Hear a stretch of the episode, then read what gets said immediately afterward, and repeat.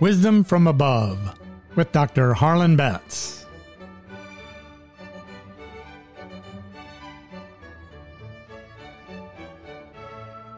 Greetings, podcast friends. Welcome back to Wisdom from Above, where we go beyond the reasoning of man to the revelation of God. Today is our 79th podcast. In this seventh season, we are focusing on the last days. Jesus rebuked the Pharisees and Sadducees because they did not know the signs of the times. My dear friends, Jesus expects us to know the signs of the times. And so we are dedicating a couple episodes in this seventh season to looking at the signs of the times. Jesus gives us a phenomenal prophecy in Matthew chapters 24 and 25. There in that passage, Jesus reveals the signs of the times. Sign number one is false Christs and false prophets. And Jesus warns us not to be deceived. Sign number two is wars and rumors of wars. And Jesus warns us to wake up. Sign number three, famines. Sign number four, plagues. And sign number five, earthquakes. And Jesus warns us to be prepared and to feed on his word.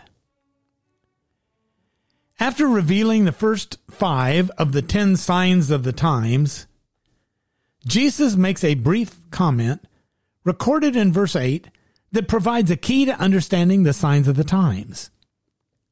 And it is often overlooked.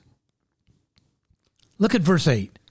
Jesus says very simply, All these things are the beginning of sorrows.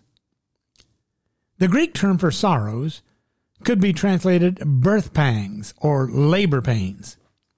So Jesus is saying that these signs of the times will be like birth pangs or labor pains. They will increase in frequency like birth contractions, and they will increase in intensity like birth contractions. As the number of false Christs and false prophets increase, as the number of wars increase in frequency and intensity, as the number of famines, plagues, and earthquakes increase in frequency and in intensity, you will know that the end is drawing near. Having given this key to understanding these signs of the times, Jesus goes on to, list the next five signs of the times. Today we want to look at the sixth sign of the times. Jesus says, Then shall they deliver you up to be afflicted and shall kill you, and you shall be hated of all nations for my name's sake. Notice the term afflicted and kill and hate. Sign number six is a persecution of Christians. We will be afflicted, we will be hated, we will be killed. More and more, Christians are being maligned and tormented, beaten and molested, arrested and slaughtered. Michael Horowitz, an Orthodox Jew, has written this.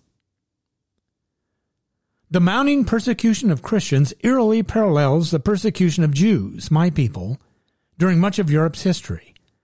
Today, minority Christian communities have become chosen scapegoats in radical Islamic and remnant communist regimes where they have been demonized through populist campaigns of hate and terror.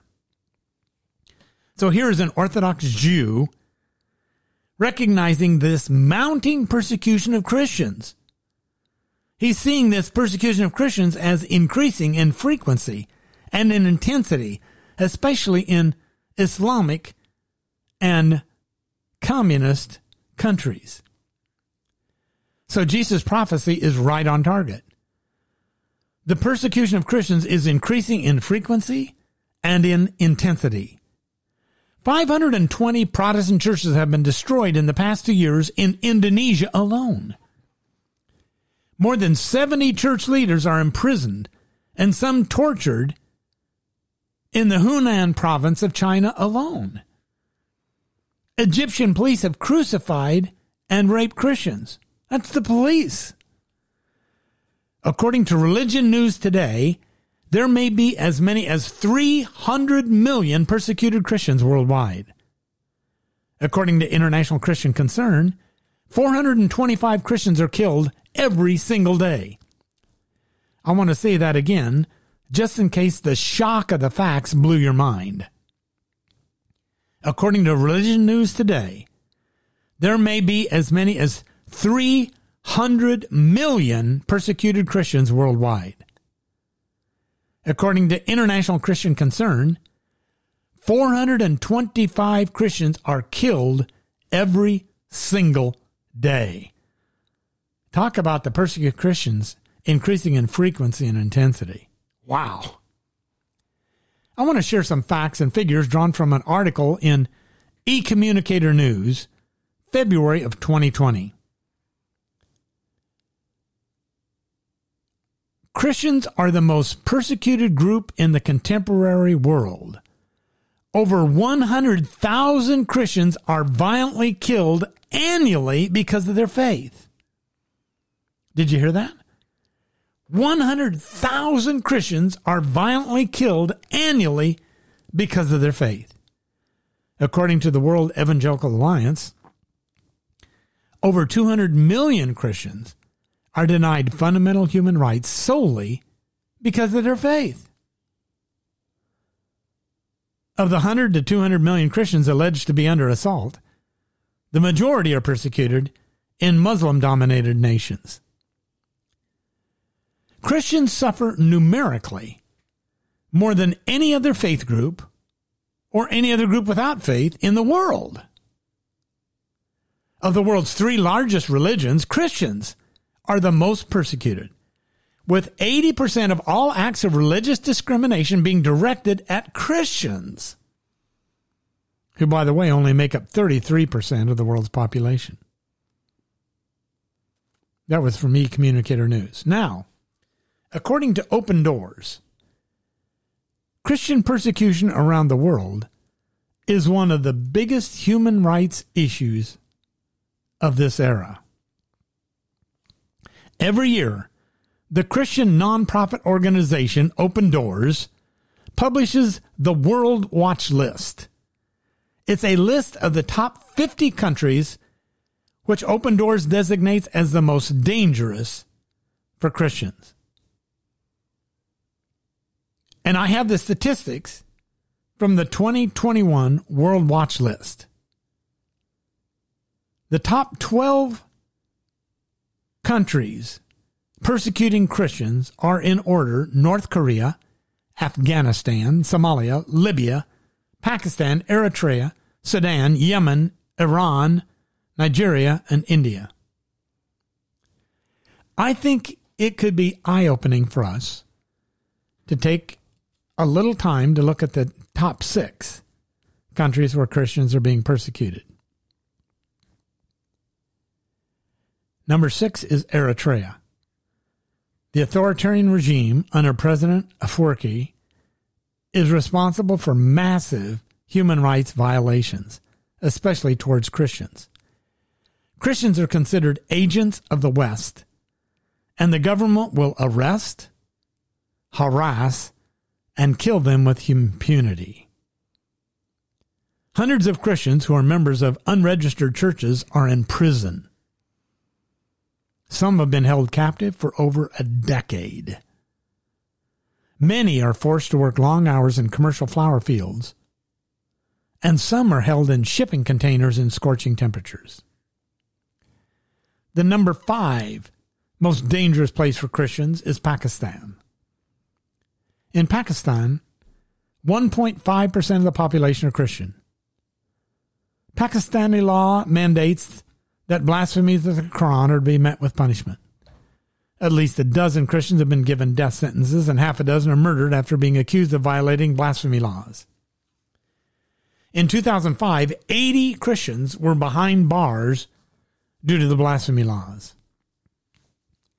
Many church buildings have been bombed or burned down.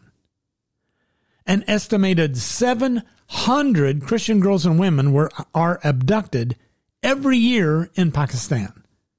That's 700 Christian girls and women abducted every year in Pakistan. They're often raped and forced to become Muslim or forced to marry Muslim men.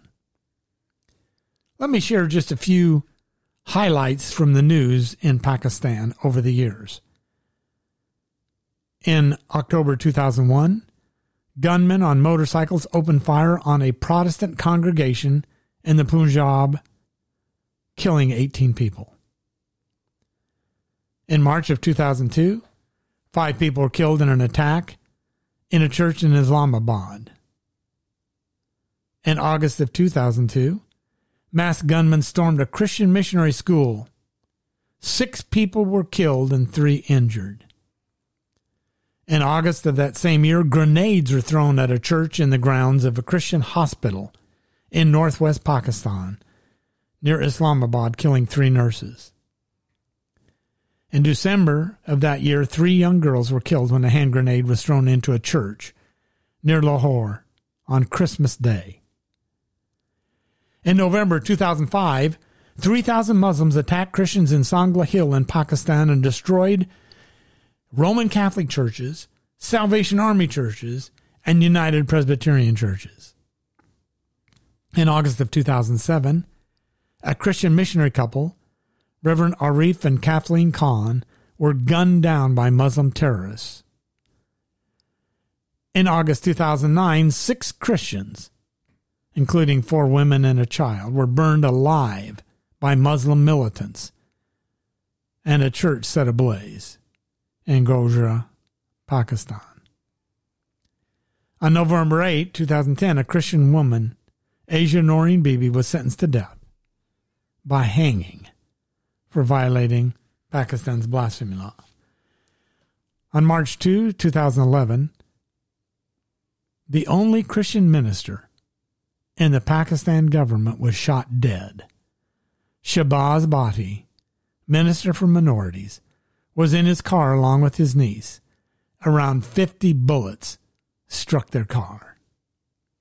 On March 27 of 2016, a suicide bomber from Pakistani Taliban faction killed at least 60 people and injured three others in an attack at a park in Lahore, Pakistan. The number four most dangerous country for Christians to be persecuted is Libya. The absence of a single central government to uphold law and order contributes to the extreme levels of pressure in national and in church life. Libyan Christians with a Muslim background face violent and intense pressure to renounce their faith. There is no freedom of speech. There is no equal treatment of Christians. There's no recognition of the church. And there are no churches being built in Libya. The number three most dangerous place for Christians to live is Somalia. The Constitution of Somalia assumes all Christians will, excuse me, the Constitution of Somalia assumes all citizens will be Muslims. Even being suspected of being a Christian can lead to instant death by execution, often beheading. Al Shabaab an African Islamist terrorist group wants Somalia to be free, completely free of all Christians. They want to wipe out every Christian in the country. The number two most dangerous country where Christians are persecuted is Afghanistan. Afghan Christians are not allowed to exist. Conversion from Islam to Christianity is punishable by death.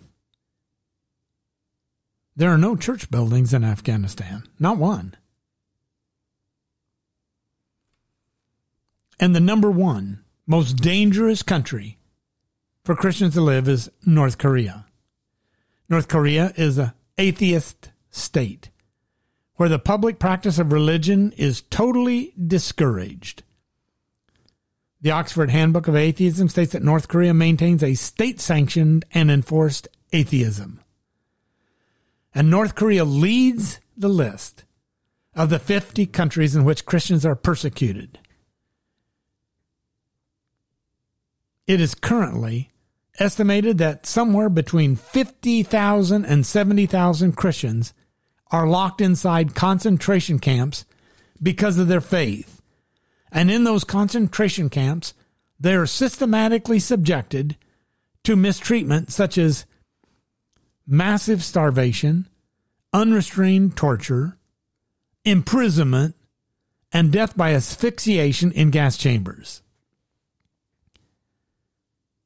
That means 20% of North Korea's Christian community lives in concentration camps or is imprisoned in concentration camps or is being killed there. The number of Christians who are being murdered for their faith is clearly increasing in frequency and intensity. Around 100,000 Christians being killed every year. Clearly, the persecution of Christians is increasing in frequency and intensity. This is a sign that we're in the last days. According to Religion News Today, there may be as many as 300 million persecuted Christians worldwide. According to International Christian Concern, 425 Christians are being killed every single day. Jesus did more than predict an increase in the persecution of Christians. He explained the background and the blessing of persecution. First of all, the background, it's all, these are all found in the Gospel of John, chapter 15. Jesus explains, the world hates me, Jesus said, and they will hate you, my followers, because they hate me. You, my followers, are aliens in this world, and the world will persecute you because you are my followers. And then Jesus goes on to point out that these persecutors do not know God that Jesus' words condemn them and Jesus' works condemn them as sinners deserving judgment. And then Jesus told the disciples that there would be some blessing in the persecution. First would be his comfort, John 14, 27. Jesus says, Don't let your heart be troubled. Don't be afraid. I will give you peace. So there is uh, that comfort from Christ. And then in John 16 33, we see this additional comfort and words of encouragement. Jesus says, In this world you will have tribulation, but I have overcome the world and in me you can have peace. So there is the blessing of Jesus' presence with his followers, and his comfort and his encouragement and his peace, even in the midst of tribulation. And of course, Jesus has also told them that he's going to come back. This is a huge encouragement. It has given them hope. They have the blessed hope of mm-hmm. Jesus Christ's return. And that when he does return, he will right all wrongs. He will bring an end to the heartache of persecution. He'll bring an end to the heartache of torment and torture and death. The Bible tells us in 2 Timothy 3 that all who live godly in Christ Jesus will suffer persecution. In Philippians chapter 1, we're told that it is granted unto you in behalf of Christ not only to believe in him, but also to suffer for his sake. Peter says Christ suffered for us, leaving us an example that we should follow in his footsteps. So don't think it's strange concerning the fire trial as though some strange thing is happening to you. But rejoice to the extent that you partake of Christ's sufferings, so that when his glory is revealed, you may be glad with exceeding joy. And what is he talking about? Well, Paul makes it even more clear. He says, The Spirit bears witness with our spirit that we're children of God. And if children, then we're heirs of God. Now, notice this next part. And we can be joint heirs with Christ if we suffer with him, so that we can be glorified with him. You see, the Bible makes it very clear that those who suffer with Christ or for Christ here in this life will be glorified with Christ in eternity. Let me encourage you to go back and listen to the Wisdom from Above podcast from season 2, episode 12. Okay, it's episode 12 of season 2 because in that podcast, we examined the question why does God allow the innocent to suffer? And that is so important to understand when it comes to persecution and tribulation. In that podcast, you will discover, among other things, that God is worthy of our trust in times of trouble. In that podcast, among other things, you'll discover that God is loving enough to want what is best, wise enough to know what is best, and strong enough to do what is best. And you'll also be reminded that tribulation and persecution can have some positive results. It can drive us closer to God. It can strengthen our faith. It can cultivate our character. It can, um, it can remind us that we're in a spiritual battle. And also, it can remind us of our hope of heaven. We have a glorious hope. We have a blessed hope of an eternity where there's no more sickness or sorrow or suffering or tribulation or persecution. By the way, we need to be praying for persecuted Christians. Pray that those who are in prison will stay strong and be freed. Pray that those who are tortured will be comforted strengthened, released. Pray for the families of pastors, church leaders, and church members that were killed or tortured or imprisoned, that the Lord will comfort them and provide for all their needs. Pray for Christians who live in constant threat of attacks. Ask God to protect them, to give them courage, to give them hope, to give them peace. Pray that God will touch the hearts of the persecutors with the truth of the gospel, that they might come to know Him and turn from their evil way. Pray for Christians who convert from Islam to be protected and to be a light to their families. Pray for those who are helping to rebuild the communities and restore the churches after the violent attacks. Thank you for carving out the time to join me for this podcast of Wisdom from Above. It's difficult to think about the persecution that is taking place. But one thing we can do for sure, and that is we can pray. And we can encourage people in leadership to do something about those who are being persecuted and not to just ignore them. If you are blessed by these podcasts, please give them a five star rating and please subscribe so that you get a notice of each new weekly podcast. Wisdom from Above is both subscription free and ad free because of friends who are supporting me. I want to encourage you to share this podcast with your family and friends. This is Dr. Harlan Betts, wishing you a great week and God's blessings. I look forward to meeting with you again next week as Wisdom from Above continues to explore what the Bible says about the last days. Thank you for joining me in this passionate quest for wisdom from above.